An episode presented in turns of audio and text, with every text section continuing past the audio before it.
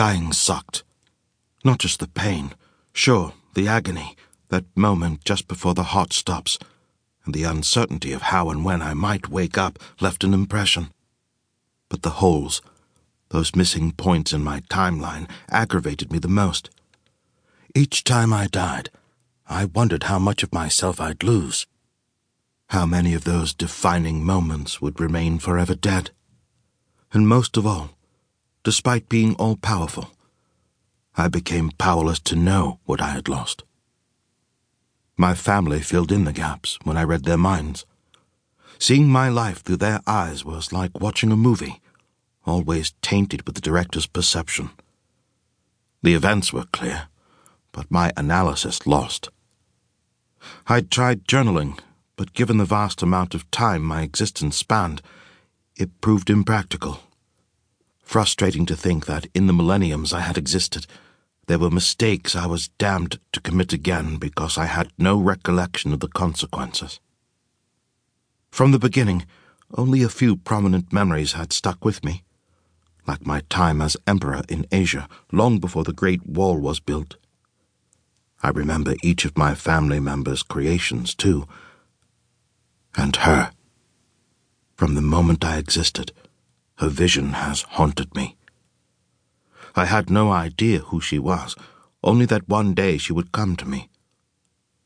Losing her image was my greatest fear. So I painted her, wrote the words I imagined she'd say, and thought of her often in hopes that the next time I reincarnated, she'd make the journey with me. It had been three hundred years since my last death, but I sensed that I would soon be facing an important crossroads in my destiny. The air was stifling as I traversed the Scottish moors with Rhys.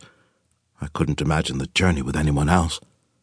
The boggy terrain and miles of nothing but sedges made for a tedious journey, but Rhys's carefree and optimistic attitude made it bearable.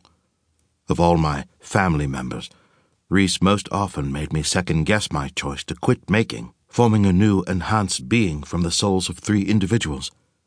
He had embraced his new life from the moment he took his first breath in his new form, while most of the others resisted and only later came to terms with whom they'd become, most of them anyway. Our travels had taken weeks and still more days awaited us. We were to rendezvous with Stanton Overton, another trusted member of my family.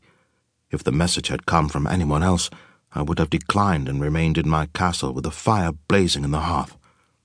I missed the feast each evening and the plethora of chambermaids at my service. I was about to curse Stanton's name for sending the urgent message requesting my presence and causing the dreadful journey when Rhys and I happened upon a young boy lying in a ditch. His blonde, matted hair was tinted crimson with blood seeping from an opened wound on his head. The holes in his trousers revealed more lacerations. Rhys rushed to his aid. He pressed his ear to the boy's chest, glanced at me, and nodded.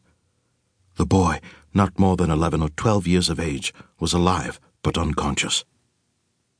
We ripped fragments of fabric from our shirts and tended the boy's wounds.